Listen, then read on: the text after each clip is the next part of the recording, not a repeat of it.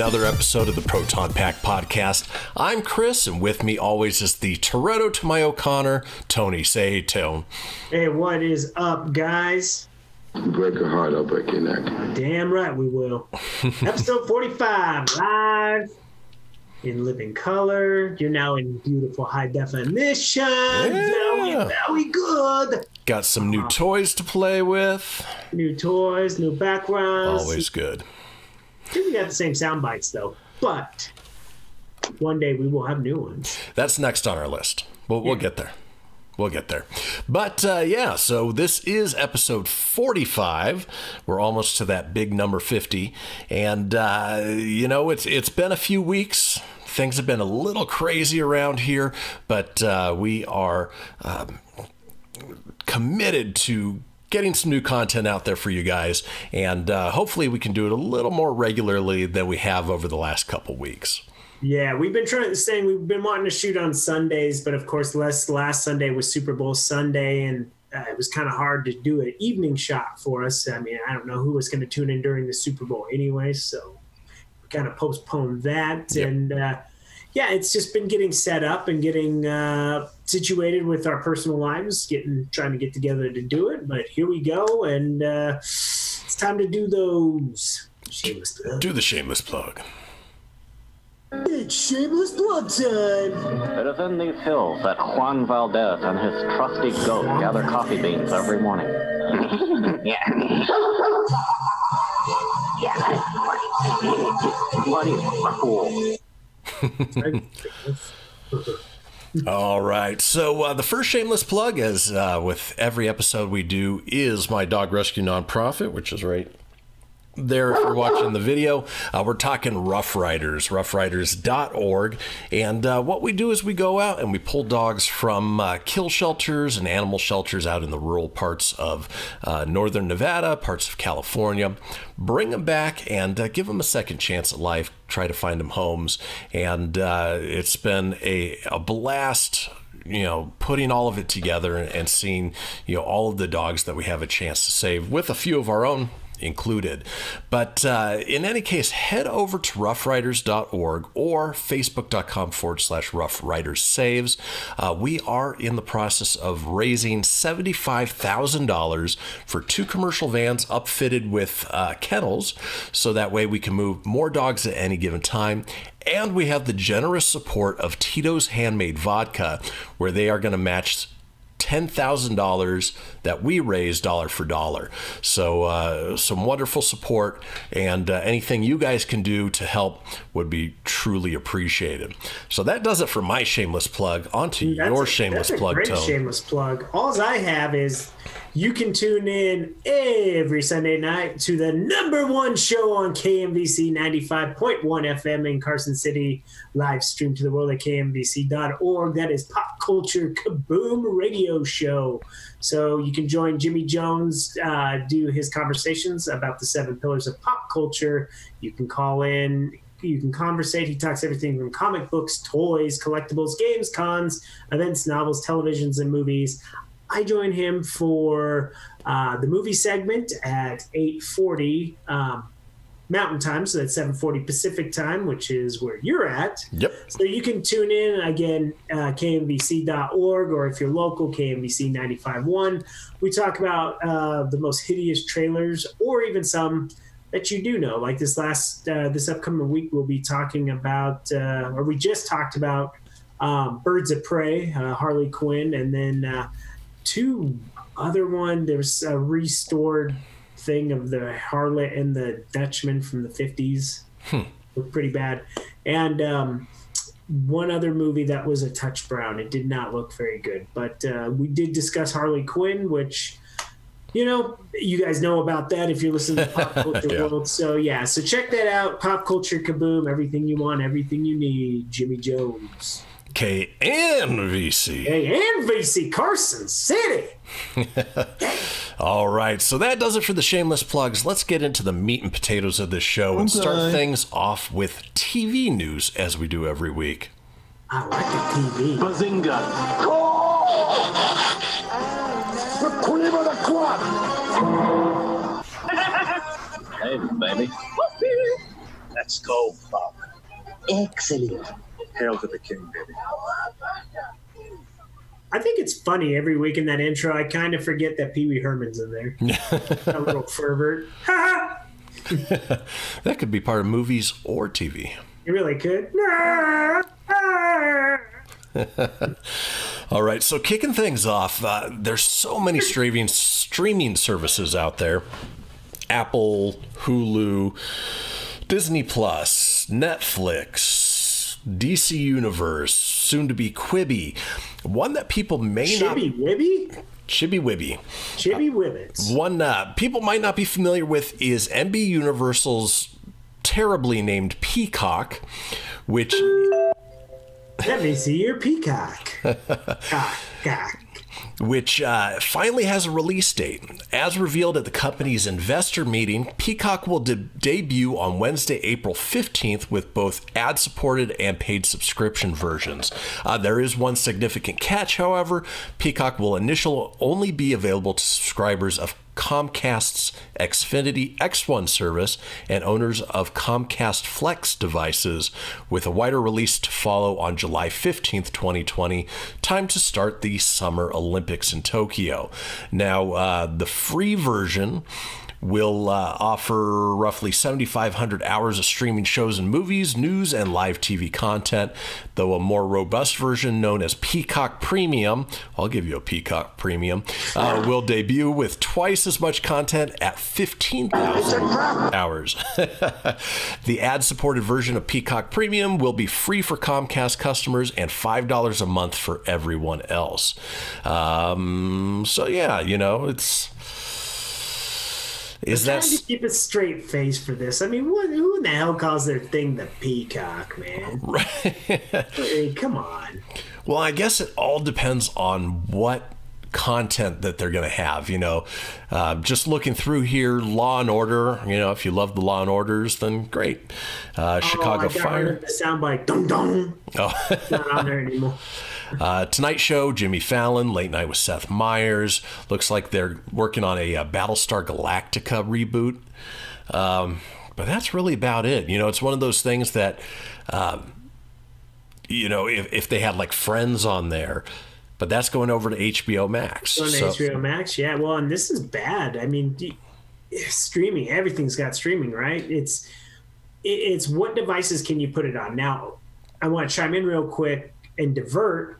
Um, so Apple TV, you know that how we got like the free year with when you bought the new iPhone and everything. Mhm. What a pain in the ass to get that app on anything, man. It's not on Xbox. It's not on PlayStation. It's not on my smart TV. You got to have like an Amazon Fire Stick. So luckily upstairs, I can I can do that. Well, I am upstairs. It's right there, um, right there.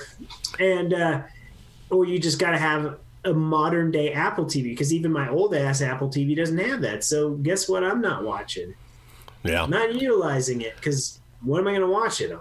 I have it on I the. can watch it on my phone, but this is another bad thing. So you're going to limit yourself to the Xfinity members, which that's cool if you have Xfinity. But here's the thing: you've got the cable. So what are you going to pay more for this, or is it just free? Um, I don't know. I, I don't know about it. I'm gonna. I'll stay. I know like they'll have The Office and they'll have Parks and Rec. So there's some good shows there.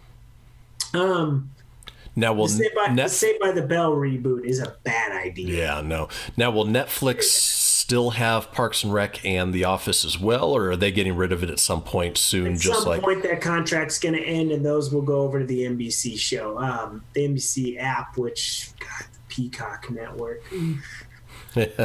well, good luck. yeah. Well, Just terrible name though. Yeah, it's an awful name. Now, the thing is, if, if you have cable, um, it can be expensive. You know, we uh, we don't have cable here. We do everything purely streaming. Uh, lucky enough that I get Hulu through my Spotify. Um, subscription i get disney plus through my verizon wireless subscription and then i get apple tv plus through uh, having a apple iphone or having purchased one here recently Excellent. Yeah, it's uh, there's definitely good ways to get your streaming, but you start adding that up, and it's pricey, man. It, Yeah. It's very expensive, and uh, I know any more networks they know what's up. They're like people do streaming versus actually watching the live TV. But uh, yeah, I just I don't know.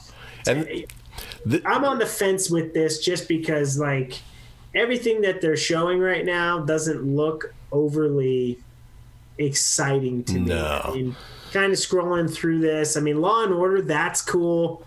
Um, that's definitely not a bad thing to get. Um, course, as I'm scrolling, I'm getting all these pop-up ads, so I Yeah. couldn't really see everything. this is low on my list. Um, I think the next one that I'd actually pay for is probably HBO Max. Oh, absolutely. Which- because you got Friends on there, and you got Game of Thrones, and you got um, everything that HBO's ever done. Yeah, and- so and Warner Media. So um, DC Universe is going to be wrapped up into there as well. So you don't have to have a separate DC Universe subscription. Um, that one's good. going to be well worth it. Fifteen bucks a month, but still, you know, it's it's a lot of good content. yeah, I would definitely do that over this. So um, there we go. So that's that. Um, you guys can read more if you want to see what's going to be on the Peacock Network. We will have this on our Facebook page. Feel free to go there. There's another little shameless plug, and then. If you subs- if you follow us on Facebook, you'll get those in your feed, so you'll be up to date with what we're talking about. So check that out. Yep. All right. Speaking of HBO and HBO Max, and uh, before I get into the story, Tone, while I'm talking about this, maybe uh, try and turn your um, microphone output up a little bit. For whatever reason, uh, you've gotten a little quiet. A little on the quiet. A little quiet. So while Tony's working on that, uh, I'll give you guys the rundown on this. So. Uh, Watchmen on HBO, which was a huge hit. I mean, it, based on everything that was coming out about it, and, and people just loved it. It was kind of predetermined that there'd be a second season. Now, with that being said, HBO is unlikely to move ahead with the second season of their critically acclaimed comic book show Watchmen unless No. series creator Damon Lindelof is involved. Uh, something Lindelof has repeatedly stressed he's not interested in doing. Quote, it would be hard to imagine doing it without Damon involved in some way, HBO programming president Casey Bloys conceded in an interview Wednesday with USA Today. Um, you know, it's uh, Lindelof, who, uh, if you don't recognize the name, uh, was sort of the brains behind Lost. And uh, it's interesting that he would step away from it. But, uh, you know, he left the door open to a to it a little bit. Uh, if the right idea struck him, he said, I would definitely be inclined to pursue it. There's no guarantee of if and when that'll happen. So, my guess is the folks at HBO are scrambling and pushing really hard to get him back involved. But I wouldn't expect to see a season two here um, anytime soon, at least. All right, testing, testing. That is way better.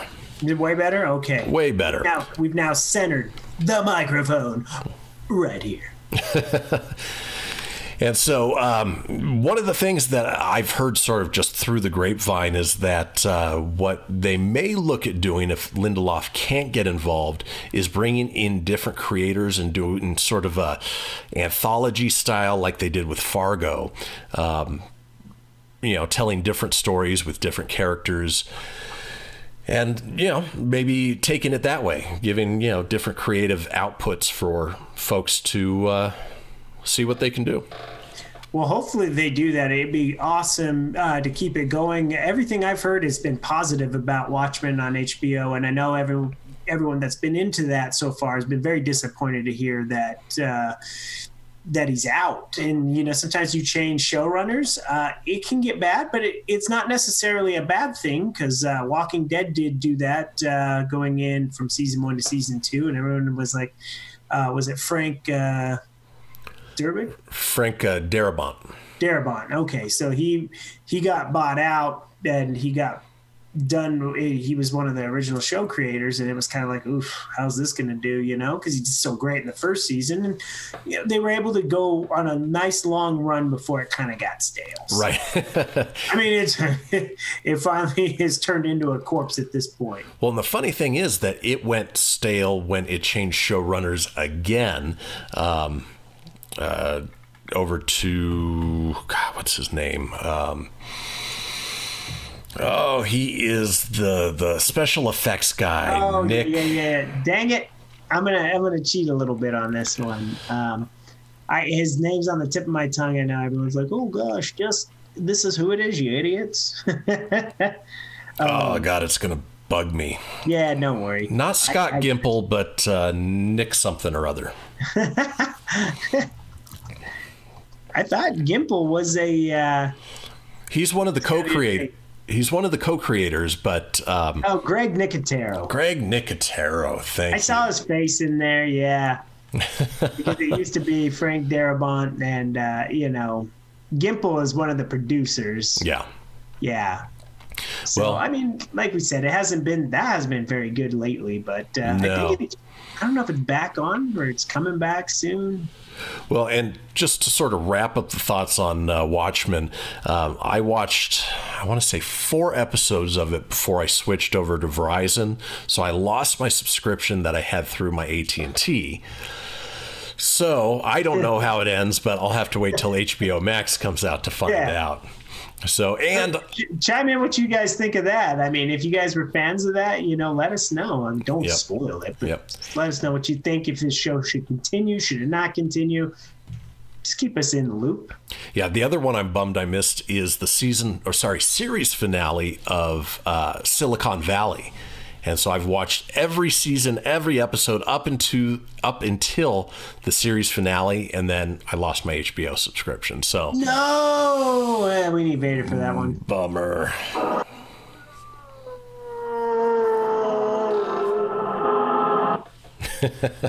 All right, going back to The Walking Dead. Uh, Are we going back? We are going back. So we were talking a little bit about the original Walking Dead. Don't know when that's coming back for another season, but with that being said, AMC has announced that The Walking Dead World Beyond will premiere on Sunday, April 12th at 10 p.m. Eastern, right after the season 10 finale of The Walking Dead. So um, I would assume we have to wait till October for season 11 on that. But uh, this series will be the third installment in AMC's The Walking Dead franchise and will be the second spin off series, with Fear the Walking Dead being first. World Beyond will be delving into a new mythology and story that follows the first generation raised in a surviving civilization of the post apocalyptic world. So it's a prequel of sorts, which Fear the Walking Dead basically was as well. Um, we we've talked about it before. My thought is aligned with Tony's, where you know they're almost better off doing it in sort of that anthology style. Wrap up the first Walking Dead, move on to Fear the Walking Dead, then move on to this one, as opposed to trying to have three separate stories going on at the same time with Yeah. completely separate timelines.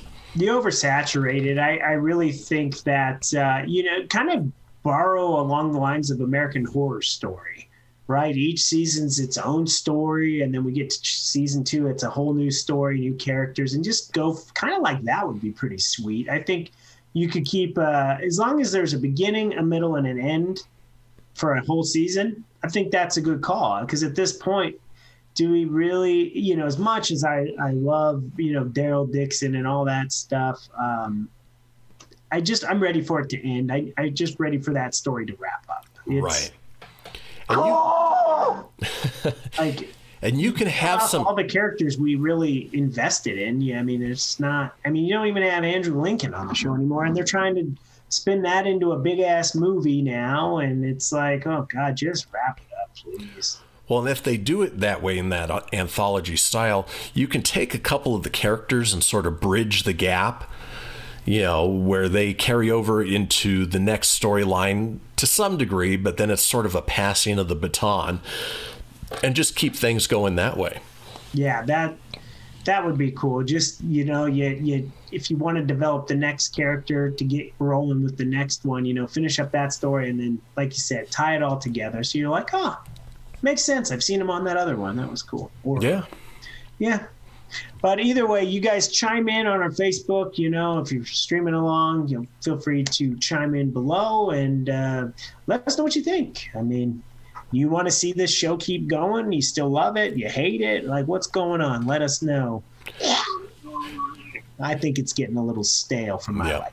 And if you are listening on the podcast, you can find uh, our uh, Facebook page on facebook.com forward slash Proton Pack Podcast um, or on Instagram at Proton Pack Podcast. Yes, another shameless plug. All right, uh, moving on. Speaking of uh, more streaming services, so Marvel will reportedly not move forward with the Howard the Duck and Tigra and Dazzler animated shows on Hulu, uh, even though MODOK and Hit-Monkey are supposedly still in production. Uh, but the Offender special that was supposed to bring them all together uh, will not happen. Uh, they say that Hulu is reportedly not involved with the cancellation, although the Walt Disney Company fully controls both Hulu and Marvel. Howard the Duck and Tigra and Dazzler were announced back in February alongside MODOK and Hit-Monkey.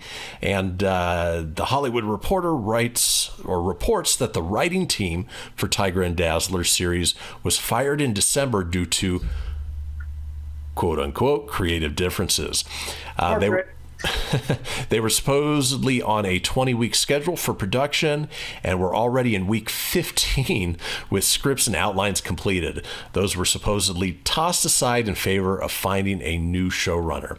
Kevin Smith, who was working on Howard the Duck, uh, said as recently as last month that it's so far so good for the series, um, according to Flickering Myth.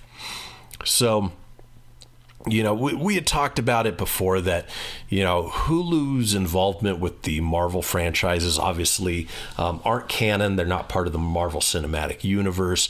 These were sort of standalones, like um, oh, what's what's the one that's on there? The Runaways, Runaways on Free Foam. Everyone watched that show. It was my favorite. Freefoam, Free Foam, right? Freeform. Freeform. what was that stupid channel called? Hey, yeah, it's it's Freeform. Freeform? Oh, Yeah. I call it Free Foam. What it used to be, ABC Family. Yeah, Yeah. ABC Family, and then before that, I think uh, Lifetime Network, maybe. Yeah, and all all of these were animated projects, and so it's uh, I'm, yeah, I'm bummed if uh, Howard the Duck doesn't go through. Well, obviously, it it's not, so never mind.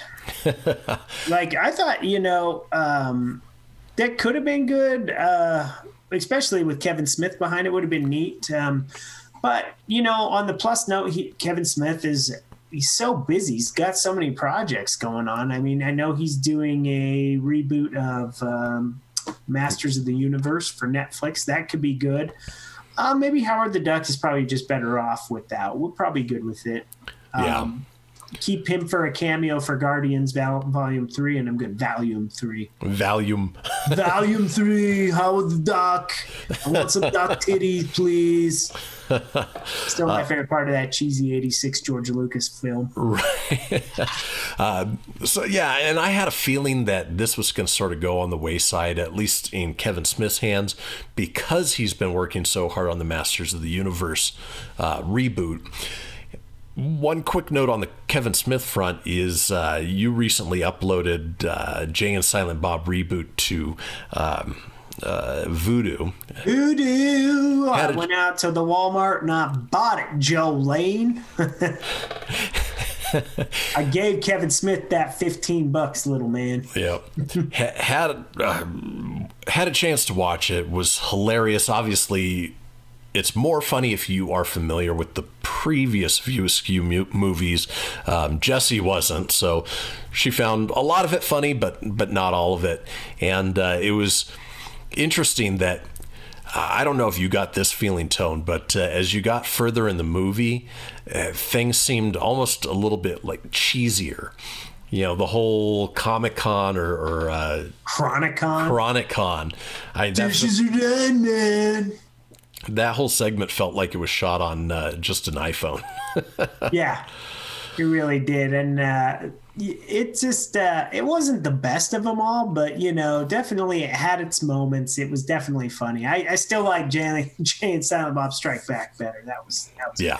Yeah. But you know, for a reboot and all that stuff, not too shabby. Tons of cameos. Tons Tons. of cameos. I think there's tons of one-liners too, but again, you got to be a View Askew fan to, to even remotely like it. If you don't like that, then you're not gonna.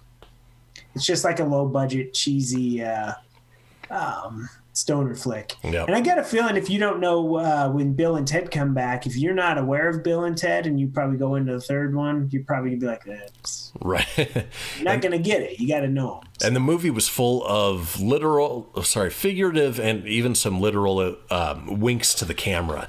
You know, Yeah. things where they were talking boldly about exactly what they were doing in the state of Hollywood, um, and then a few where they looked directly at the camera. And uh, I think that was handled handled masterfully. But uh, you know, it, it had some cheesy stuff. But uh, for the most part, if you enjoy View Askew, check out Jay and Silent Bob reboot. Dang. Zang. All right. Moving back over to the TV side of things, uh, talking Marvel and Disney Plus. Talking Marvel and Disney Plus. What up? It uh, looks like the Falcon and the Winter Soldier release date has actually been moved up to August uh, of this year. And uh, if you watch the Super Bowl, there was a nice little tease of uh, not only Falcon and Winter Soldier, but also WandaVision and Loki as well. Um, I'm excited for these. These look like a lot of fun. I am too. When I I didn't even think about it when I was watching the Super Bowl after yelling at after yelling when uh, Darlene started kicking Uncle Jesse's ass at the end. You know, so you see and the, that for that it's a it's a meme with Patrick Mahomes is Darlene from Roseanne, Uncle Jesse is Garoppolo, and Darlene won. Good job, Darlene. Um, anyways, the uh, when I saw the opening scene and you saw Cap shield um, in that tree, and you're just like, "What is this?" Like it didn't even dawn on me like this was a TV spot. I'm just No, like, I was thinking. I was like, "What's going on? Did I miss something? How how did I not know of this?" I kind of felt like Brody from Mallrats, like Stan Lee is here in my mall, and you just don't know, and it's like. Uh, then it jumps in and it's like then you see WandaVision and then it goes back and forth and then you see some of Loki and then I'm just like I'm I'm in. I'm invested. I'm like oh my god, I'm getting excited about Disney Plus again. Cuz Mandalorian's been gone for, you know, a couple weeks, so I haven't really turned on my Disney Plus. Uh, you know, honestly, I haven't either. and it's not a knock, it's a great service. It's it's hella worth it. It just eh, I was you know, there is going to be a reason. We'll get into that in a few, but um, definitely um, just the trailer's up on our Facebook page. If you didn't get a chance to see it, you'll see what we're talking about. But dude, I got I got really excited to see this because it looks big budget, man, and I like the fact that these are low end bookend shows like we've been discussing. You know, little anthologies. Little bits and pieces to kind of tell more of that story. yeah, limited series. Now, uh, the uh, little clips of WandaVision. Yeah, I, I don't know your thoughts, but my immediate thought was, you know, obviously uh, Vision was destroyed in Infinity Yep. War, and my Spoiler alert, but yeah. yeah, my guess is that they're working on you know putting them back together, and that uh, everything that happens within this WandaVision, you know, going back to old you know 50s and 60s sitcom television and, and that whole look, is um, maybe all happening inside Vision's brain with uh, Wanda able to um, interact with him somehow. That's a good way to take it. I did like her in her vintage classic Scarlet Witch outfit. Yeah, Very nice. that was a nice little nod. So I thought I would have double thumbs up in Olsen. She's kind of hot Olsen, I ain't gonna lie. That's true. It is true. I Yeah. like so, so August for the Falcon and Winter Soldier, and then it looks like December for WandaVision. So uh, Can't wait, man. It's gonna be good. But Loki, man, Loki. When you see Tom Hiddleston right there, and he's oh man, I cannot wait to see where that goes. Because as you know, the reason why this show exists is because he had he was able to take the Tesseract again in the alternate 2012. Yeah, it gets confusing. It's time travel. Deal with it. Uh, but when he escaped with it, that's where we go, man. We jump right from that scene when uh, Tony Stark gets railroaded by uh, the Hulk when he's all pissed off, and yeah, Yep. uh, I'm excited, man. I am too. Now, I don't know if you saw, there were pictures that emerged of um, a new Captain America for the show, and it was the character who ends up becoming U.S. agent. And so, uh, you know, it's it's nice to see somebody you know suiting up in that Captain America outfit, but it's going to be interesting to see how they how they do that. Yeah, it's gonna be really neat. I actually didn't catch that, so I'll go back and check that out. But uh, yeah, very cool to see where we take, uh, you know, after the events. I'm just, I feel like it's been forever since Endgame, and I know it's been almost a year, but I feel like it's been forever. And and even though we're going into the next phase with Marvel, with Black Widow, and man, the trailer spots from the Super Bowl Oh. just make that look good. And I'm with you. I think Taskmaster Taskmaster is Black Widow's sister. I, I, I think- feel that's gonna all kind of tie in. I'm I'm with you. I'm on board with that. Um, but damn, watching those trailers, just I'm getting giddy, man. And then I had to explain to my uncle who doesn't really watch comic book movies. these thinks they're stupid. And he's just like, wait a minute. He goes, didn't I heard she died? Didn't she die? Like, why is she back? Is and I'm like, well, it's comic books. People always come back. But two, this is a prequel, so this happened Right. before all this. And he goes, I hate prequels too. They're stupid.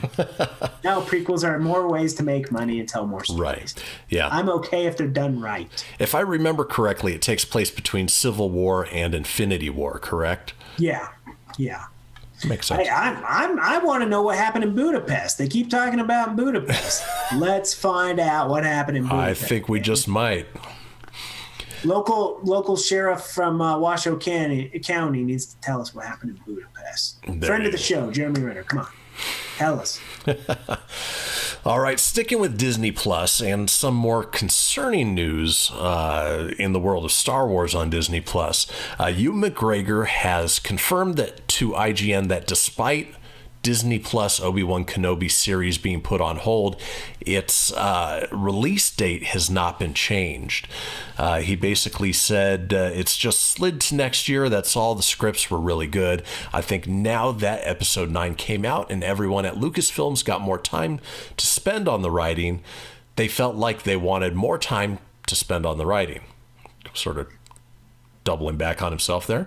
Uh, I've read about 80, 90% of what they've written so far, and it's really, really good. Instead of shooting this August, they just want to start shooting in January. That's all. Nothing more dramatic than that. It often happens in projects. They just want to, push it to next year. It will still have the same release date. I don't think it'll, it'll affect the release date. They're still shooting towards having the show release when it was going to be originally.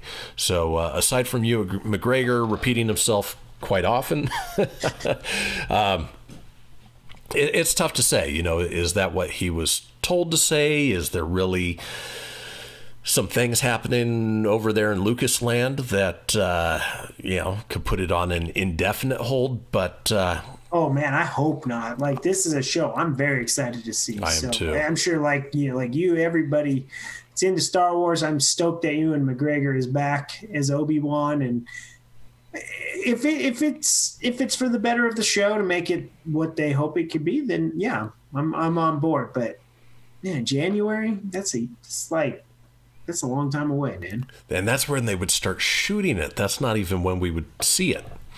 Yeah, yeah, you're right. Yeah. So sadly, we have to wait for that for a while. You know what we We'll be in our 40s when that happens. Yep. You know what we don't have to wait a long time for though, Tone? What is that? The Mandalorian season 2 is coming in October. Woohoo! I don't have a yes. I'm stoked. That's good. That's way sooner than we had thought. Oh, totally. You know, I was figuring um, you know, late in the year. I mean, December, maybe even January of next year, but uh, nope. They have uh, confirmed it will be October 2020. Uh, the announcement was made by Walt Disney boss Bob Iger during the company's quarterly earnings call. Iger went on to say that Baby Yoda has taken the world by storm and promised that more consumer products featuring quote unquote the child will be hitting the market in the coming months. Um, Of course, it's a moneymaker. Why would you not? Yep. And in fact, um, wow. If you check out, uh, I don't know if you're looking at the same thing I am, Tone, but uh, side, Life-size statue? Sideshow Collectibles, who makes fantastic statues, has a life size child statue that goes for $350, but it looks amazing. Does it looks like that? And again, you guys can check that out. That's on our Facebook page, and uh, oh yeah, it's really well done. I mean, the, from the hair to the cute little face. I mean, I'm not spending 350 bucks on this thing. I don't really have that kind of money to do dumb stuff like that. I know. Let me rephrase. It's not dumb, obviously, because I spend on silly stuff. But I don't know, man. 350 is a lot, though. A little baby Yoda right here would look pretty good. So Yeah, yeah. Yeah, maybe Is we'll that- start a GoFundMe page. I think he'd uh, he'd look good chilling there on. Uh, is that What, your? maybe like with a little Proton Pack podcast T-shirt on. Yeah, Pimp some merch. She could be our shameless plug every week. So that'd be cool. Yeah. Did you say start a GoFundMe? yeah, we should start a GoFundMe page Yeah. for that so we can get one. we need one at your place and mine. You know? There you go. Yeah, it's kind of hard to transfer the child, you know. but no, it's a good money maker. I'm excited that the show's coming back. I did read in the article that they're already talking about some spin-offs. Yeah, maybe hold off a little bit on that. Let's just focus on the story at hand. Let's see what's next for uh, Mando and um, the child. And please, let's not do what we did, um, you know, with uh, where we had Baby Groot and then and make him teenage. I don't need teenage Yoda. Let's just Baby Yoda's cute. Let's roll with that. Well, I mean, they'd have to essentially jump ahead 50 years because if he's a baby and it's he's 50 years old, uh, I think he's going to stay a child for a while. Yeah, I do. Oh, fingers crossed. So, um, I'm excited for it. I think you know I'm I'm glad that they're they've they're not making us wait like terribly too long. Um, this was a this was a, smart idea and excellent idea for them to kick off Disney Plus with this show, and I love the fact that they did it week by week, just like a regular TV show. I mean, I'm glad we weren't able to binge it. It actually made it made you want to watch it more. Yeah. Yeah, and it, plus it just made you like to hold you over. You just went back and watched the same episode again. So see if you missed anything. I've Which watched- most most shows you don't go do that. You know, you watch it and you're just like, cool, moving forward. I've watched the series three times.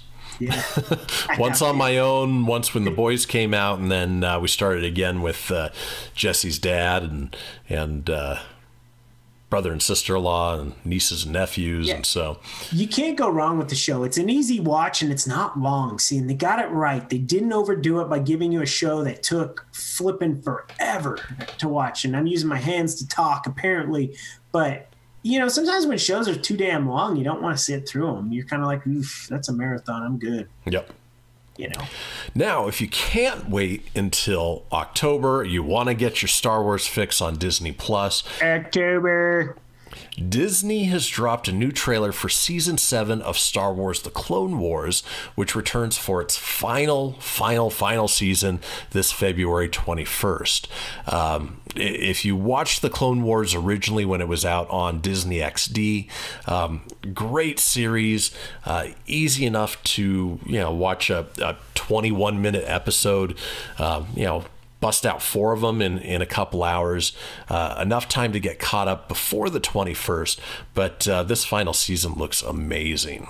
Oh, absolutely. I haven't even finished the Clone Wars in its entirety. I'm on season two, I think, maybe late season two. I don't remember because I was watching it before uh, Disney Plus. So now it's on Disney Plus, it's easier, but I just haven't done it yet. But um, watching this trailer is fantastic. Um, I was trying to gauge like, does this take place? I'm hoping that this will take place kind of right before Revenge of the Sith, but then maybe at the end of it, like after it's happened, you know, after um, Order 66 has come down and then Anakin is turned bad at this point. Um, and I'd like to know what happened to Ahsoka, you know, it's. Uh, Yeah. I mean, it showed up in Rebels. Spoiler alert! If you watch Star Wars Rebels, and that took place long after all of this. So she does eventually face Vader at some point. But uh, be interesting to see uh, uh, where. And if you guys don't know who Ahsoka is, she is. Um, um, the Padme, basically, not Padme, the Padawan. Padawan. you know, Pad Padme's Anakin's wife, uh, the Padawan to Anakin Skywalker. So you know, while Obi trained Anakin, Anakin trained Ahsoka, but you never saw that in the movies. That always just took place on the show, which is a damn shame that this character didn't make an appearance other than voice in any of the movies. So. Right. Which would have been nice, but uh, this series is part of the canon, so even though she didn't appear in the movies, she exists in that Star Wars universe. Yeah, I'm excited to see where it was, and the fact that Darth Maul finally gets to be the badass that we had hoped he would have been in in the Phantom Menace. He looks just wicked in this uh, poster. Again, you can see it on Facebook if you haven't seen it. But uh, that trailer with just her standing tall, and you've got kind of a dark looking Anakin right here. You got Obi looking here. You got the clones, and just a badass uh, Darth Maul staring you down right there. So. What's Yep. And we don't have to wait long. February 21st. Twenty first, and uh, trailer is it looks good. It looks really good. And just like Mandalorian, it's being rolled out week by week, so they're not just dumping them all at once. Oh, good, good. I like that. You know, I think that's just smart take. I mean, it, it, it leaves, like I said, with the previous, um, uh, you know, talking about the Mandalorian, how I liked it. It was weak. It, it left you wanting more. You know, like you can binge watch stuff on Netflix, and that's fine and dandy. But once you're done, you're done. Yep. Like, okay, that's done. Next. All right. Speaking of next, that does it for our TV segment. Uh, now it's time to get into our weekly box office It's such a stupid face I'm doing for those watching. Sorry.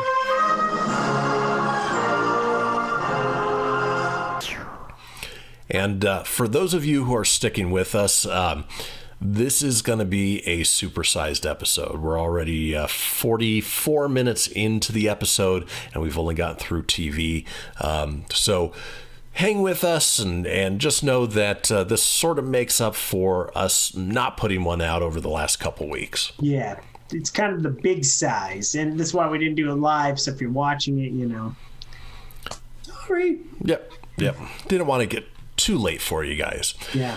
All right, box office report. Uh, number one for a third straight week in a row is Bad Boys for Life. Brought in another 17.6 million, bringing its domestic total to 148 million, and uh, worldwide total is 290.7. Oh my! He's on fire! So, I need to get caught up. I'm on last week's box office. Jeez Louise. uh oh, I was like, wait, my number doesn't jive with that, but there we go. you're living in the past there, Tone. I'm living in the past, and what are you gonna do about it, jabronis? Great movie. Um, Oh, awesome. For, we- a, for a threequel, man, for a third one in the chapter, you know, usually the third ones suck, but I don't even re- remember back to our last episode. Did we review Bad Boys for Life? no, I don't think we did. If we did, I don't remember. But uh, here we are. We'll give you a real quick one. Quick review. Bite size, two thumbs up. You can see that. Go see this movie. It is awesome. So much fun. Hilarious, God, it is- action packed. a damn good flick, man. Oh, Funny, violent. Yes, a lot of throwbacks to the second movie. So if you're a big fan of Bad Boys 2, you really will love the jokes. If you haven't seen Bad Boys 2, please go see it so that way a lot of the reference jokes will make sense to you. And they even tie some of the stuff to the original, but a lot of throwbacks to the second. Um, Both movies are on Netflix right now, and I don't know anybody who doesn't have Netflix, so go watch that. check it out. All three are good, man. There's not one bad movie in the Bad Boys franchise. All three of them are fantastic. The only qualm I would say is I would have left out Bad Boys for Life. I would have got rid of that for life title and called it Bad Boys 3. Yep. My only qualm is that uh, Michael Bay had a cameo appearance in the movie and was terrible. Yeah, well, he didn't direct it, thank God. Yeah. And he he should have at that wedding he was at. He should have had a he should have had a transformer there for his date. All right. In second place, also hanging on to that spot, is the World War One thriller 1917. Brought in another 9.6 million. Um, boy, that is a huge drop from number one to number two. I guess it was a pretty slow weekend at the movies. Yeah, definitely. I mean, only nine point six, but we're going through that weird phase right now where a lot, a lot of big flicks are out. You're getting a lot of the scary movies, or a lot of the little guys, a lot of the Academy Award movies, Oscar contenders, yeah. Yeah, um, great things I've heard about 1917. I have not gotten a chance to see this. I mean, I'm kind of slipping in that whole movie category of going. Um, we do have an AMC here in Fort Collins. It is a pile of dookie. Um, yep, I'm, I'm, I'm saying dookie because I'm not cussing tonight. But um, they do have uh, awesome Cinemark up here, and uh, we just haven't made it to go see that yet. But um, from what I hear, a fantastic movie. And uh, actually, Pile of Dookie is a nice segue to the number thir- number three movie. Um, Robert Downey Jr. in Dolittle made seven point seven million. Uh, apparently, that movie is a pile of garbage. I. I think the Oh, poo little. I, th- I think the Rotten Tomatoes score is low. I think it's in the twenties. Yeah, yeah, it's. I mean, it is bad. If we go to Rotten Tomatoes this week, oh, gee, money, as my grandma would say. She was always saying Jiminy, but was, she's a Filipino lady. Jiminy. apparently it was a big fall for uh, you know Robert Downey Jr., who you know just came off Avengers Endgame with a brilliant performance, and not so much with this one. Yeah, no. Uh, Bad Boys for Life is a seventy-seven percent on Rotten Tomatoes. 1917, 89 percent, and Pooh Little, sixteen percent. Sixteen, wow, Sixteen. that's awful, Mother lover. terrible. All right, in fourth place, Order 66. Yes, get rid of that. In fourth place was the new PG-13 horror movie Gretel and Hansel with six million, um, starring Alice Krige and Sophia Lillis, who played the young Beverly in It, and uh, was directed by Oz Perkins. I know nothing about this movie. Yeah, that's Hansel. He's so hot right now. Give me Hansel and Gretel, the uh, witch hunters. Yeah, that was a fun one. Yeah, this one looks like a pile of. Speaking of our friend Jer- Jeremy Renner, Yeah, not the poop, but uh, he was the the the the, The witch hunter. one. Yeah, not this poop one. right? Uh, got a fifty-eight percent on Rotten Tomatoes, so kind of right in the middle there. Uh, fifth place, Guy Ritchie's R-rated ensemble crime story, The Gentlemen, with six million, uh, slipping by 44 percent from its opening last weekend. Uh, stars Matthew McConaughey, Charlie Hunnam, Hugh Grant, Michelle Dockery, Colin Farrell, and Henry Golding. And we're going to get your review Oh, we'll review soon. Just a Uh, minute. You got a seventy-three percent on Rotten Tomatoes. Uh, I will let you know if I agree with that. All right. Uh, let's see. That was fifth place. Sixth place. Why is it saying that it was in seventh place? Huh. Did they screw it up? I think they might have screwed it up. Interesting. Yeah, because it is sixth place. Yeah. Yeah. that- yeah, that's sixth. Yeah. Jumanji: The Next Level, which was a fun, fun, fun movie with The Rock, What Kevin is Hart. Jumanji? Another one that's well worth seeing in the theaters. Yeah, seventy-one percent on Rotten Tomatoes, and here on the Proton Pack, we both gave it two thumbs up. It is a great, fun sequel. Maybe not as good as the original reboot one, but it is a very fun film. And Karen Gillan, uh, so hot, a very big fan. Thank you very much. In seventh place was Star Wars: Rise of Skywalker with another 3.1 million. Skywalker. It has now reached the worldwide total of 1.05 billion, making Disney a whole buttload more money. Uh, what a flop of a movie. I mean, that thing just tanked. in eighth place was a horror movie that you saw, Tony, and you can give us just a one liner uh, uh, review of that. We're talking The Turning with 3 million. Oh my God. 13% on the the the Rotten Tomatoes and oh, Jiminy. So this movie, you're just gonna want to run away. Don't waste your time. Just a complete pile of dog. It was terrible. Two thumbs down. Worst ending I've ever seen in, in the movie. I think even worse than The Witch. I mean, it was. The movie was more entertaining than The Witch, but the ending the ending. What the hell? It was stupid. and that's pretty I'll sad. Tell you, I'll tell you when we're off air. It just don't see it. All I'm right. not gonna ruin it for anybody in case you do want to see it, but far, far away. The only good thing I can say about this movie is the girl I went on a date with for this. Very nice. Uh, like her, she's cool. Um, it was her pick of a movie, so I'm not, I'm not faulting her for that. It was, it was an enjoyable company, but a terrible movie. Terrible. Terrible. Horrible. Yeah, it's pretty sad when uh, its Rotten Tomatoes score is worse than Dolittle. Yeah, it's under Pooh Little, man, which makes me not want to see Pooh Little. Ninth place was the drama Little Women with 3 million, which I heard was pretty good if you're into that sort of thing, which I am not. So if you are, I guess go see it.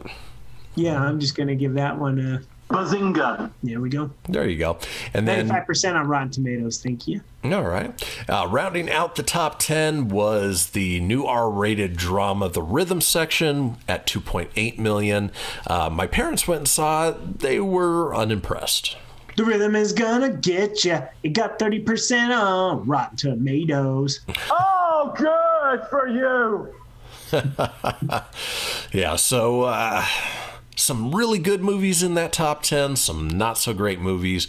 Uh, and then this upcoming weekend, we get, uh, as you mentioned a little bit earlier, Birds of Prey, which I am still, the jury is still out in my mind until I see it. I will see it, but uh, I'm not going in with high hopes. No, I gave it a so-so on uh, Pop Culture Kaboom, uh, which is kind of just a matinee. Like I'm gonna see it, like you're gonna see it. Um, I think going low expectations, maybe that raises that. Um, sometimes movies do that for you, and it's not so bad. Um, also coming out this week is The Lodge. That was the other movie we were talking about, uh, which is uh, kind of a poor man's version of uh, The Shining. Yep. Um, it's already getting an 80% on Rotten Tomatoes. I thought it looked pretty good. Yeah, and then there is Come to Daddy. I don't know anything about that. And then We Danced. That's coming out. I don't know who's in that. And then Pandora and the Flying Dutchman. Yes! I gave it a touch brown on, on Pop Culture Kaboom, but that is also what you got coming out this week in the movie. All right, before we get into our movie news, Tony, give us a review of The Gentlemen, directed by Guy Ritchie. Yeah, yeah. So of course, you know, I saw I saw the gentleman uh, couple weeks ago, and uh, I went in. I like actually not with high expectations. I just thought, hey, Guy Ritchie, you know, Matthew McConaughey. The trailer looks really good. Um, I went in and I was extremely disappointed. Um, Seriously. yeah, the first hour, man, is a snooze fest. I actually wanted to walk out on this movie. It was so boring. Um, basically, it was Charlie Hunnam, his character, was cooking a steak for Hugh Grant while they told a story. But then they kept changing it, like, oh, that's not how he would do this. Like they they tell the story of what Matthew McConaughey's crime boss would do, and then they kind of would, no, that's not how they would do it. This is how it would really go. And, um, now, with that being said, the first hour, I was I was not sold on this. And and by the way, if you go into the movie and if you're highly offended by the "See you next Tuesday," aka the C word, if you're offended by that, don't see this because that's every other word. It's cheeky and British, and it that part's kind of good. There's a lot, and if you're a big fan of Guy Ritchie, there's a lot of Easter eggs for Guy Ritchie stuff, so that's kind of fun to look at while you're being bored. Um, but once that hour's up and they kind of tie the story together and they kind of loops and connects to these things and they get from where they were telling the story to actually in the movie where they're at present time because it's all about the build to get to this point. It's just a long ass build, but when you're in it, not half bad. Okay. It was okay. Um, I cannot recommend you paying full price to see this movie. I cannot recommend maybe uh, matinee, Redbox streaming. So it's a so-so. It's just okay. Um, if I gave it a horrible review ranking, I'd give it a three out of five, and it's just because the way it all tied together at the end. Um, not a bad ending. Um, it just the, my problem was it took too damn long to get to that point where I was pretty much checked out by the time we got together. So not a bad flick though. It was okay. All right. All right. Good to know. All right. Now that we've uh, gotten the review under our belt, let's head on into our movie news. Are you the Keymaster? Back it up, fuzzball. We came, we saw, we kicked his ass. This baby hit 38 miles per hour. They're gonna see some serious shit. All right. Uh, movie news brings us to our trailer of the week, and that is Fast and Furious 9, or Fast 9 if you like to abbreviate things. F nine, man. And uh, it looks like more of just the sort of over the top fun action that you come to expect from a Fast and Furious movie. Of course, you will not be seeing The Rock or Jason Statham in it uh, because of the falling out between The Rock and Vin Diesel. But to make up for it, they brought in uh, John Cena, who uh, is coming in as a pretty legitimate movie star now. You know, yeah. You can't see me. you know, Okay, it. sadly, wrestlers who make the transition over to movies don't always work out. Uh, Rowdy Roddy Piper is one of those, even though they live as a classic. ready. Bonesaw. Mr. Nanny, what you gonna do, brother? Brother. But of course, The Rock is one of the biggest movie stars in the world, coming from that, um, you know, from the From the world of professional wrestling. yep, yep, the World Wildlife Federation. It Doesn't matter what you think. But Oh yeah. you know, John Cena's good. I, I enjoyed him in Bumblebee. He was great in uh, Blockers or Sea Blockers or whatever Yeah, you want yeah. to call that. Peacock blockers. Cock Blockers. Peacock. You know, it's. Uh, I- there's I nothing. think there's nothing think this trailer- distinguishing about this movie based No, on the trailer. think- the only thing I would say about it is, aside from the ridiculous like car stuff that you're used to see, come on, you're gonna drive off of a cliff and get magically hooked by a wire to swing after Charlize Theron pulls a Dr. Robotnik and flies over John Cena's car midair and swoops it up and they fly away. Okay, so there's definitely this is a cheese ball, but that's okay. That's what these movies they they have the fun action, the good, you know, the humor. Um, but yeah, some of the stuff's just you got to leave your uh, what is it? Suspend your uh, Suspension of disbelief. exactly. You got to do that going into these movies, and uh, hell of a cast. Um, they are going to bring back Paul Walker for this CGI. Interesting. Deep don't know if that's a good idea. Maybe it's not very long. Um, luckily, Paul Walker's brothers do look very much like him, Yeah. so they'll be doing the a lot of that stuff. But the face will be kind of what we've seen in like Rise of Skywalker and some of the Marvel movies. So. Um, Brian Shaw will be back in some form in this movie. Um, the one big thing I didn't like about this trailer was they revealed that uh, John Cena is um, Vin Diesel's brother. I didn't like that. I would have liked to have learned that through storytelling. But here nor there, I will be there for F9. They will be making, I think yeah, they've agreed to do up to 10, and then they're done. No more. Yeah. they're going to end it. That's why they call it the saga. So just F9. Big saga. Yeah, it's a big ass saga. And who would have thought just drag racing and undercar cars, you know, from the early 2000s to now. So I'm a sucker for them. I like them. And I also don't understand how in the hell they brought Han back. That'll be interesting. He's, again, another surprise they shouldn't have spoiled. But Right. But if you're going into this movie expecting uh, flawless storytelling, then uh, you are sorely Because I went mistaken. in, I went into Hobbs and Shaw with low expectations. I thought that was going to be really terrible, and I really enjoyed that. I did too. I thought it was just a fun action, in your face fu flick. It was great. I dug it. and even though this saga is going to end soon, uh, Hobbs and Shaw is going to continue for my guess at least two to three more movies. No, absolutely. Why not? They the chemistry's there. The the box office was there, and you know it's you know as long I think as long as there's an audience, these movies will just keep happening. And plus, it's a good moneymaker for Universal, so why not? Yeah, it's their biggest franchise right now. Yeah, I was gonna say that's something I, you will be able to catch on that Peacock service. Right. Um, it looks like they'll eventually be throwing Fast and the Furious stuff on there. So, um, as NBC owns that, and that's uh, it's a good good franchise to have. So, Yeah. All right, uh, moving away from Fast and the Furious and on to the namesake of this show, the Proton Pack. Yes, we're talking Ghostbusters, we're talking Ghostbusters Afterlife, and it has been confirmed that Bill Murray will definitely be in Ghostbusters Afterlife, finally breaking his silence on his involvement in the upcoming sequel. Uh, previously, Dan Aykroyd. Uh, we kicked its ass. Previously, Dan Aykroyd and Sigourney Weaver had both suggested Murray would be returning, along with fellow franchise star Ernie Hudson, but Murray himself had yet to speak about his potential casting. Officially confirming he'll be in the movie, Bill Murray spoke about what finally led him to returning to the role of Peter Venkman, crediting Jason Reitman and Gil Kenan's screenplay.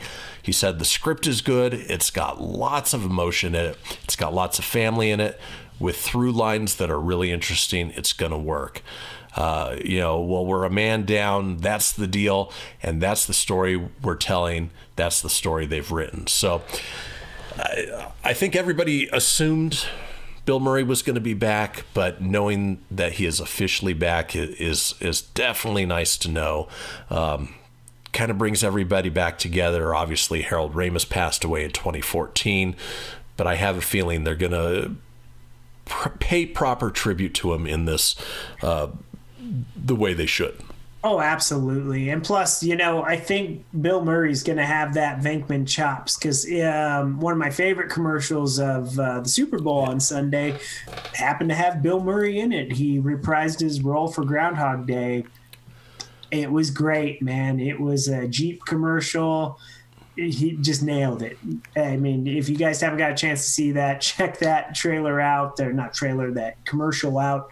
Um, if you're a fan of Groundhog Day, like you and I are, it, it's really awesome to see him in that. So uh, I'm excited to see uh, him back in Ghostbusters. So Yep. The the second that alarm clock went off with Sonny and Cher, I got you, babe. l- Yeah. Like the hair on my arm stood up. I mean, yeah, I was like, man, I hope I that'd be so cool if Bill Murray was in this, and there he was. sure enough. Yep. And, and not only him, but uh, Ned Ryerson, uh, the actor Yeah. who played that. Phil, Dad, yeah. And, Hey, I'm Patrick Mahomes, by the way. Hey. and uh, Bill Murray's brother, who played the mayor, uh, was also in it. So a lot of people reprising it's, the roles. It's from- cool. It's Noah's Arcade. nice Wayne's World reference. Yeah. Awesome. but That's what I always remember Bill Murray's brother best at, you know.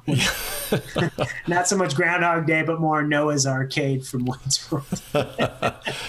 But uh, we've only got a few months to wait till it comes out. July 10th is when Ghostbusters Afterlife hits screens. Cannot wait. I think uh, once uh, we get uh, closer to the big blockbuster movie season, I think we'll cover some uh, what are some of our favorite movies coming out this year. And as you can tell by the namesake of the show, this is probably the movie I'm most excited for. I'm sure you might be in that same boat. There's a lot of good movies coming this year, but that one's probably top of my list. Yeah. Top Gun Maverick looks freaking great too. That so- does, but this one's, oh, you know, I, this is going to be a tough one because I'm going in with super high expectations, too, and that's too. always a, a setup for disappointment. Yeah, definitely. It was kind of like the girl one. I didn't go in with high expectations. I was just like, eh, I just hope it's good. And it wasn't. No, No. I think it's time to lay one of those. Delayed. There you go. yeah. Oof, yeah, that was pretty bad. So we know Bill Murray's coming back. Sadly, we also know who is not coming back. Uh, Vanity Vanity Fair reported that Rick Moranis will not be returning for the upcoming sequel. Um, you know, he played Louis Tully in the original. He's probably one of the best parts of the first two movies, just Oh, yeah. in terms of you know he was the the true comic relief um, behind Bill Murray. But Oh, he was great, man. That scene in Ghostbusters 2 with Andy Potts. Well, I don't know. Do you want to you want to hang out or play some Super Mario Brothers? Uh, he did turn down a cameo in the female-led Ghostbusters that you were just talking about, Smart call. And he basically disappeared from acting after his wife died from cancer in 1991, and uh, hasn't appeared in any live-action films since 1997. Though he did make a cameo in The Goldbergs. Yeah, he reprised his uh, self as Darth Helmet. Yeah. So uh, sadly, we will not be seeing him in that. But you know, maybe if they make a sequel to Ghostbusters Afterlife, which I assume they will, maybe they can coax him out of uh, retirement. Yeah, that would be great. Um, I, I kind of hope this is just a ruse, kind of like, nah, he's not in it, just so they have one surprise because they kind of already know everybody else is in. Like, this would be good. Even if it's just a weird cameo at the end, like, you know, it'd be awesome is like maybe during the credits or something. Like, he's not in the movie, but then, like, maybe at the end credits, he's roaming around Central Park or something, like, still as go as goes there and he's just like he's got the red eyes and he's still like snarling or something like just something like that would be funny Yeah, if he shows up and I'm gonna drop one of our S bombs, I'm gonna lose my shit. yeah It's gonna oh, be man.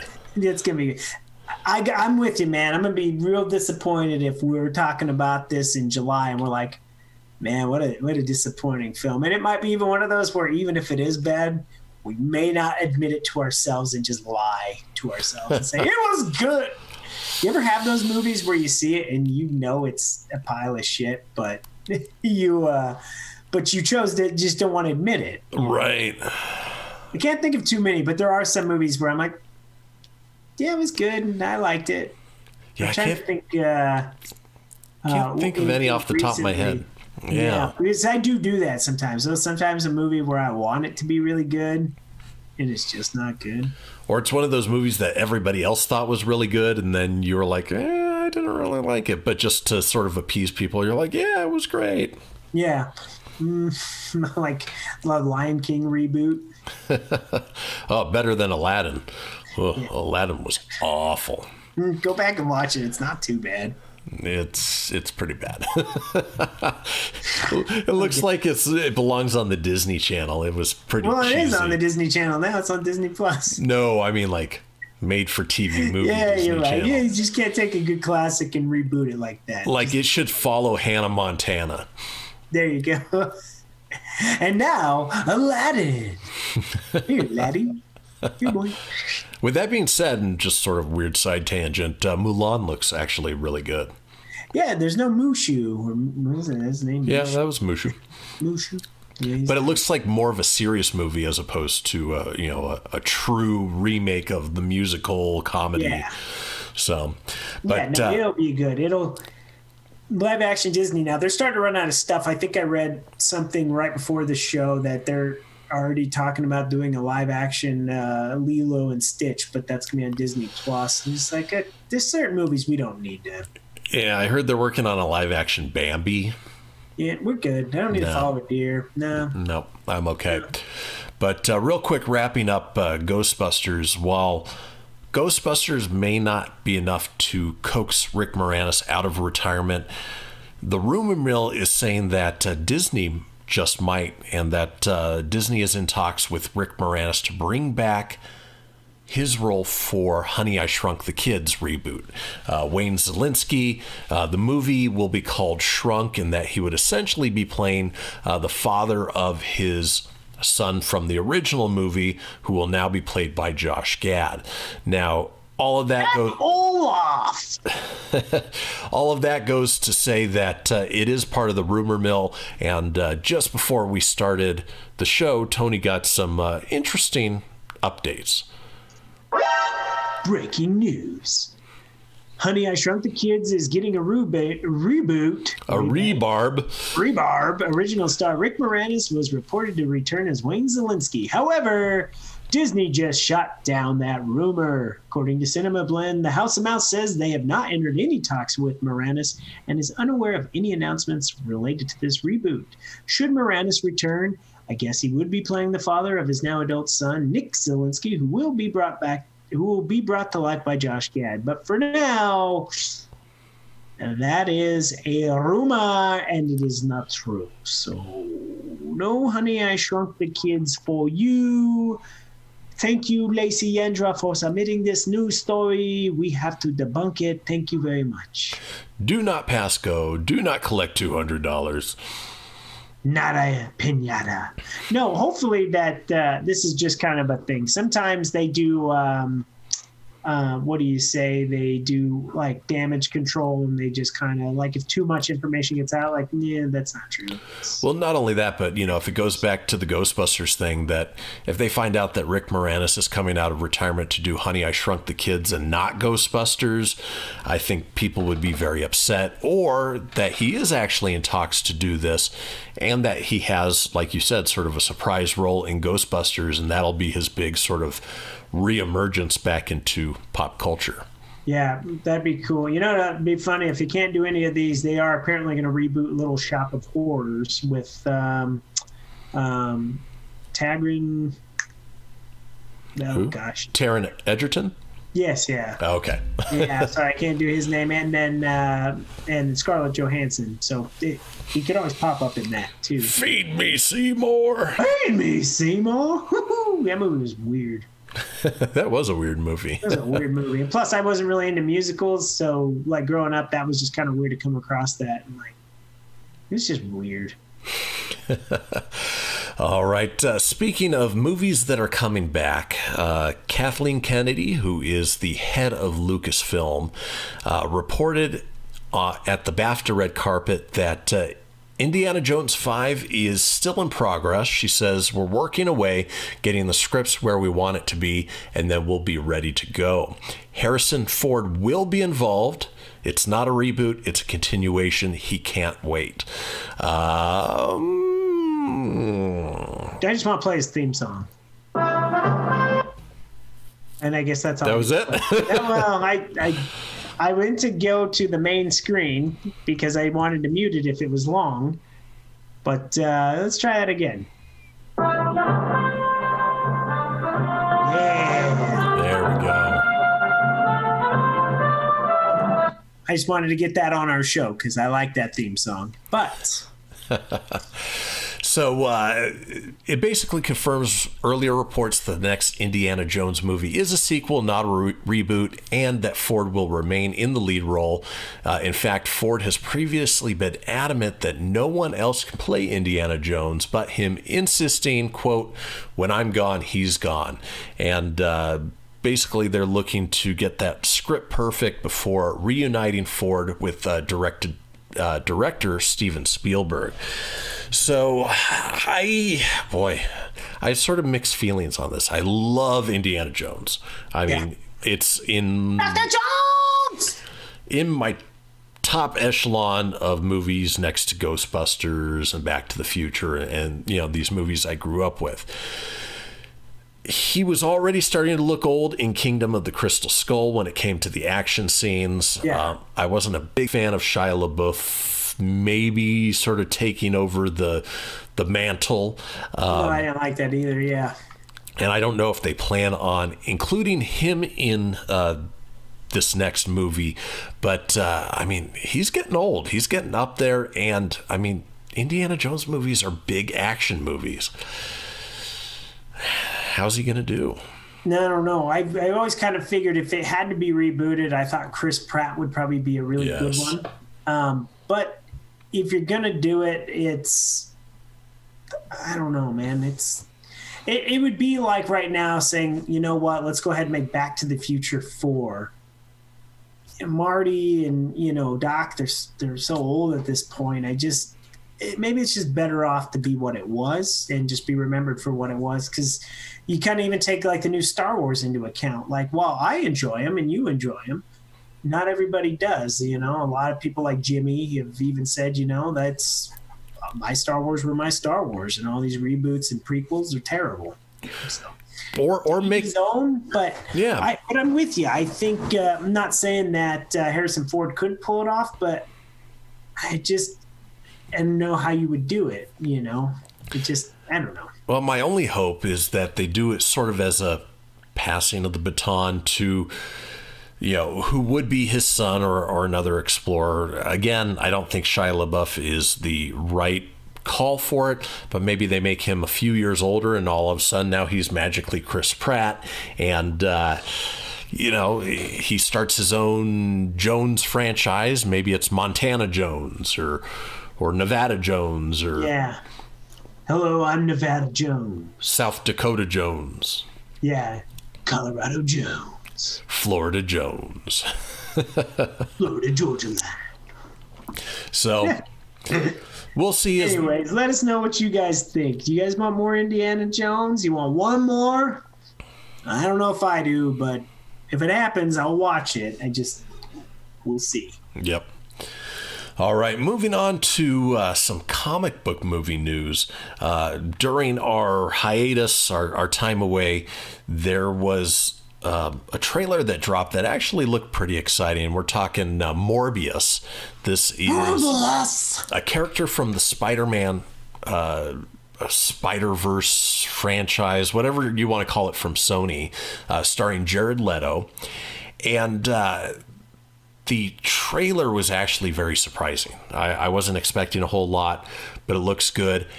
And what's interesting is it sort of bridges the gap between the Sony characters and the Marvel Cinematic Universe characters.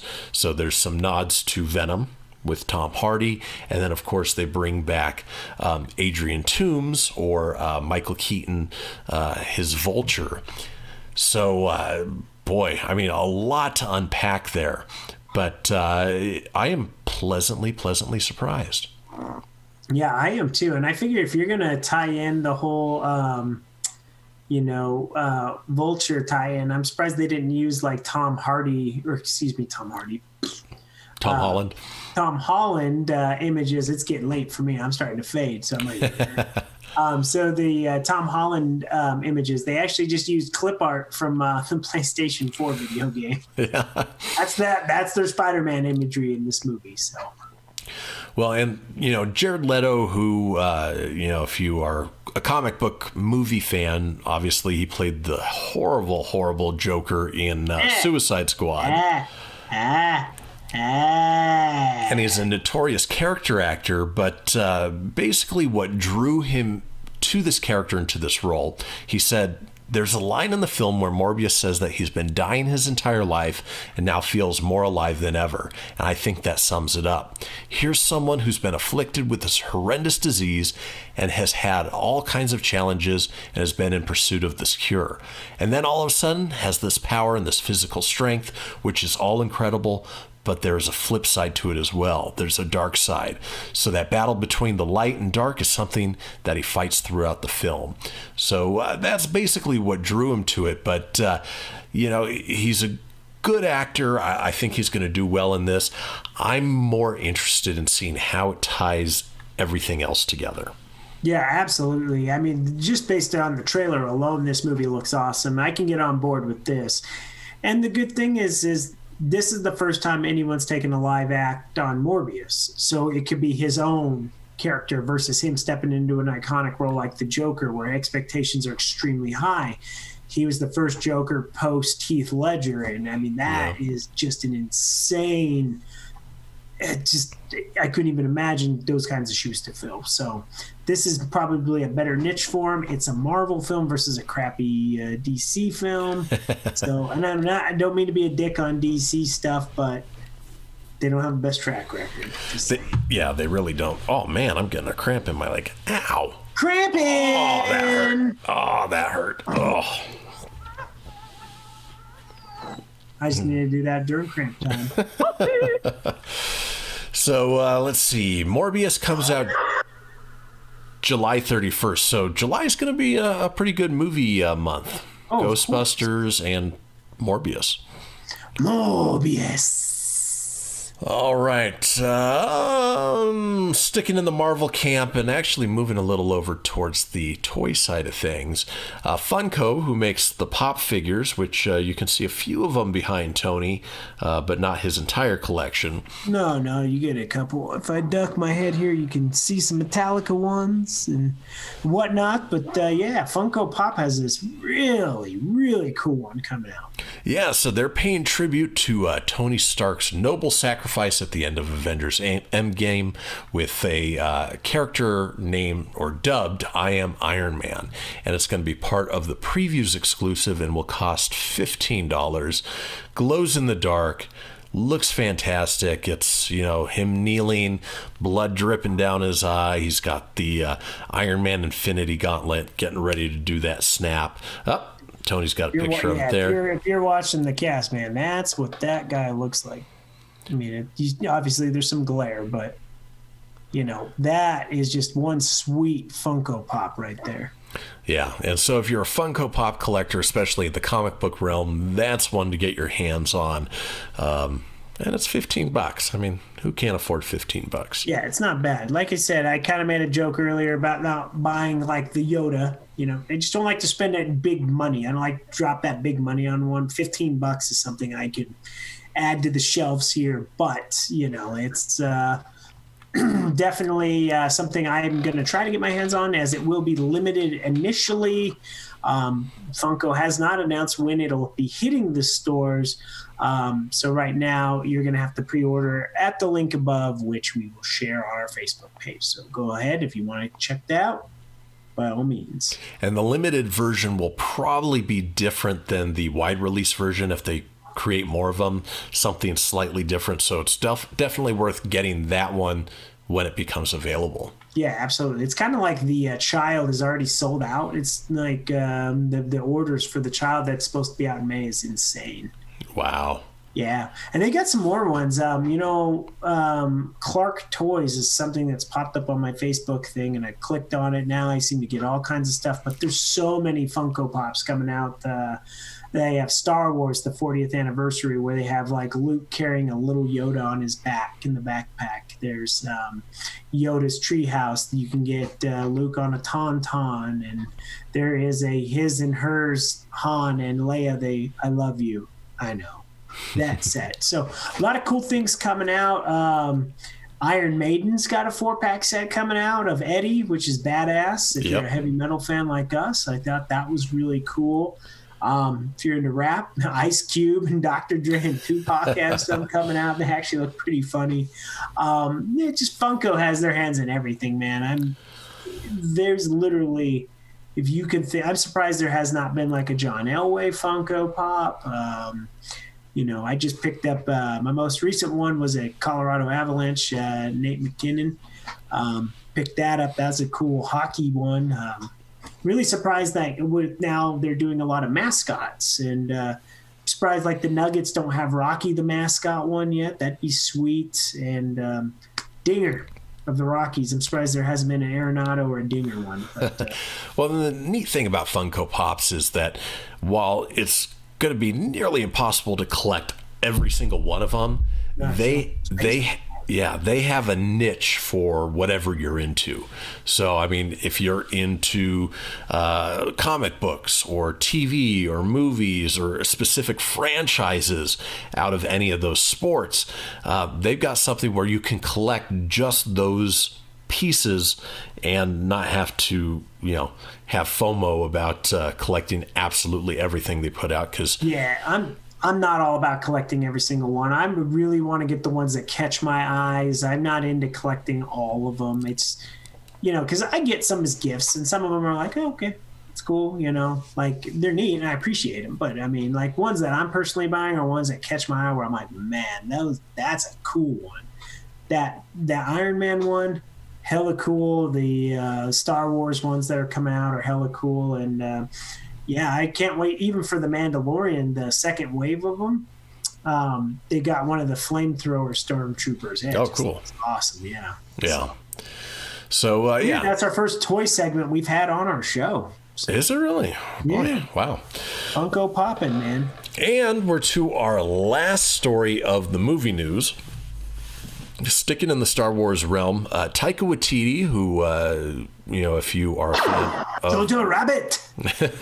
or Marvel movies, directed Thor Ragnarok, has reportedly been approached about directing a new Star Wars movie. Hey, Doug. Waititi is already part of the Lucasfilm fa- family, having directed the season one finale of The Mandalorian, which was the best episode of the uh, first season. Yes, it and, was. and he voiced IG 11 on the show as well. IG 11. you know, the current state of talks between Waititi and Disney is unclear. It's also unclear if this movie would be a straight to Disney Plus feature or if it would hit the big screen. But uh, I think if they're able to pin him down to uh, um, direct a Star Wars movie, probably one of the best things they can do. He is an amazing director, has a great uh, outlook and a, a great voice in his movies, and uh, you know brings the comedy as well as the action. Yeah. He also does the dramatics really well. That Jojo Rabbit. It was a lot of fun. It was different. Um, he was hilarious. It was like imaginary Hitler, but um, but that had its good mix of comedy and seriousness and action and all that. So I agree, man. I like him. I think uh, I, you know, like you said, having him in Star Wars, you know, directing that last episode was excellent. Thor Ragnarok kicked ass. Um, and I think uh, Thor uh, Love and Thunder, that's going to be freaking awesome. He's directing that. So, Yep. Yeah, so some good stuff coming up. Uh, yeah, get this guy behind the Star Wars franchise. It's going to be awesome. Agreed. All right, uh, we are finally to our last Are you segment. still with us? What are, what are we rolling at right now? Like an hour? and- Hour and twenty nine minutes. Yeah, it's a long one. I skipped dinner tonight for this. I should have ate beforehand. My stomach's grumbling, and I. And it's funny when we were talking Ghostbusters. I kind of was so weird. The wind is howling. We're going through a blizzard and stuff right now. Um, it's not really a blizzard; it's just a snowstorm. But uh, the the windows got like the howling from the wind, and then over here, this damn picture frame is just creeping off the wall. It's the stick, the stickiness on the back is just and then you got this and we're talking ghostbusters maybe maybe the ghosts don't like my turning review There you go. not cussing but you see what's going on there Maybe Slimer will pop up. And yeah no wouldn't that be funny he slime me all right, Tone. Let's talk video games. let's do this Hey man, you wanna play some video games? Hadouken!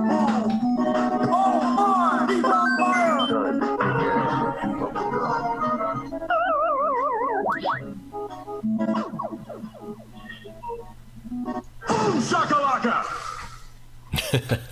All right, uh, in video game news, but still sticking in the world of Star Wars, uh, the latest rumor indicates that a new Star Wars Knights of the Old Republic project is underway at EA, and it looks to integrate elements from the first two games in order to bring certain things into the current Star Wars canon. Uh, two sources claim to have knowledge on the rumored return of this beloved franchise. Uh, first source says a remake of the 2003 classic is in development, while the second expands and says it wasn't so much a re- remake but a sequel of sorts. Um, I never played any of the Knights of the Republic games as they were. Um, PC only games, weren't they? I don't think they appeared on the Yeah. consoles. the, the only console that came out was on the original xbox which i didn't own at that run thing was honking Yeah, I didn't either. Um, but there's a huge following behind Knights of the Old Republic. And of course, you know, there's rumors of it being the next series of Star Wars movies that are in development. So uh, it would be smart of EA to basically bring this back and, and continue working on it. Bring it to consoles. Don't make it a PC only game. And, uh, you know, from what I hear about the newest Star Wars game, um, you know, give it that level of gameplay as well. Yeah, it. Um, I think uh, EA knocked it out of the park uh, with the uh, Jedi Order, the last Star Wars game. Fallen Order, yeah. Yeah, Fallen Order. It's it's selling well. It's doing great. Um, and obviously, I think they're going to need to go more in that direction. I, you know, Battlefront was disappointing, even though. And another slap is they should have included all the updated stuff from Rise of Skywalker for free on there. Um, you do got to pay for all that stuff, but uh, yeah, um, I think uh, putting that back out, I know would be a good thing. I think a lot of people would like to play that, myself included, especially if you update it with some graphics. Why not? Yeah, and uh, you know, with the movie development, uh, it's one of those things that you know the, the games appeared originally, but it was never really said if they were part of Star Wars canon, which you know is the official lore. But uh, actually, there was a little mention in Star Wars: The Rise of Skywalker that made uh, Darth Revan uh, part of that canon, where uh, one of Emperor Palpatine's Sith Trooper legions was actually named the Third Revan Legion. So uh, I, I I'd like that to be the next development for the movies. And then of course you know with the video game uh, that would just tie things in real nice. Yeah absolutely. I think that'd be a really good thing. And uh, you know hopefully ea does well. They don't always do great but uh, you know i think they have the capabilities and the money to put out some good games especially star wars. Would be nice Yep. All right. And then we have finally made it to our last story. A little less of a video game story, a little more of a theme park story. Oh, yeah. I've even got a little theme title for you, my friend.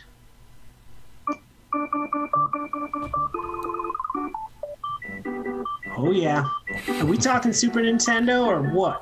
We're talking Super Nintendo World. So. Universal Studios is officially bringing Super Nintendo World to North America as part of its upcoming Epic Universe theme park in Orlando, Florida. Uh, Universal parent company Comcast announced the Super Nintendo World news during its fourth quarter 2019 investors meeting, and the Epic Universe Park is set to open in 2023. Uh, the 1st Super Nintendo World location is set to open this summer at Universal Studios in Japan, and uh, Nintendo recently released a CGI music video to give fans an early look at the theme park. The park will feature a Super Mario Kart ride as well as a Yoshi's Adventure ride when it opens, and visitors will also be able to interact in the park using Nintendo themed wristbands. I, I mean, this is something theme park wise that I've been waiting for since I was a kid.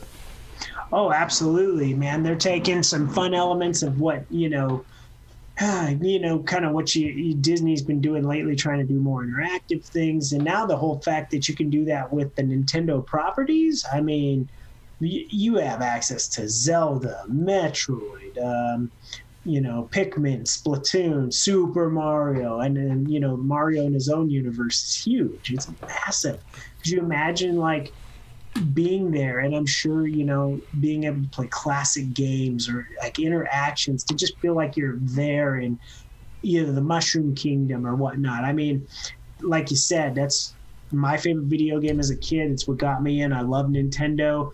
Universal hit it big partnering with Nintendo. I mean, now because you know what's going to happen is Illumination. Illumination. I am getting tired. I apologize. Illumination. Studios will uh, be, you know, developing the next Super Mario Brothers movie. It's going to be done in the uh, artwork of uh, Despicable Me and everything. So, um, what you can't go wrong partnering together. I mean, this is one property that you know Disney won't own, and it's a huge cue. uh, pickup for Universal. This seems like the whole Universal episode between starting it off with the Peacock and ending it up with Super Mario and Universal. And Fast and the um, Furious right there yeah. in the middle. And yeah, this was very, very much a pro Universal episode. But uh, you got to think it's. Uh, a hell of a pickup for this franchise. I mean, it's massive. Yeah. So um, I'm excited for it. I don't think I will be going right away. It's going to be kind of like Star Wars Land. I we got lucky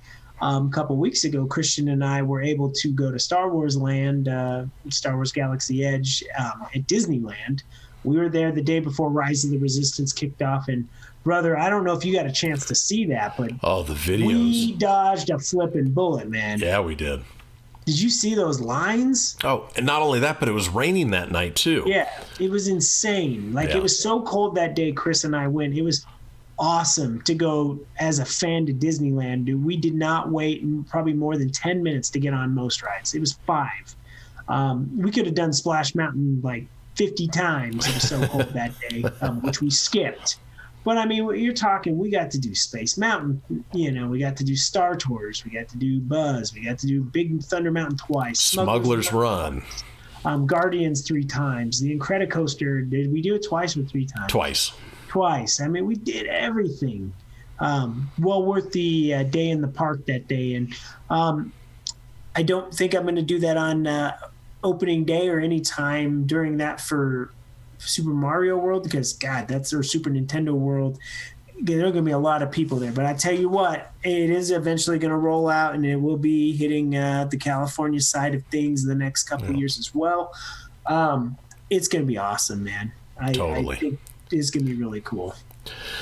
I agree. And uh, let's see, we are now at the 138 mark. So uh, I'd say it's probably, probably time to call this thing, let you go to bed, I'll go to bed, let our listeners do whatever they're doing because they can listen to it whenever they want. Anytime, yeah. So this one wasn't a live one due to the length of it because I don't think people would tune in this long. Um, not on a live cast, they'd be asleep at this point. So you watch it when you want to.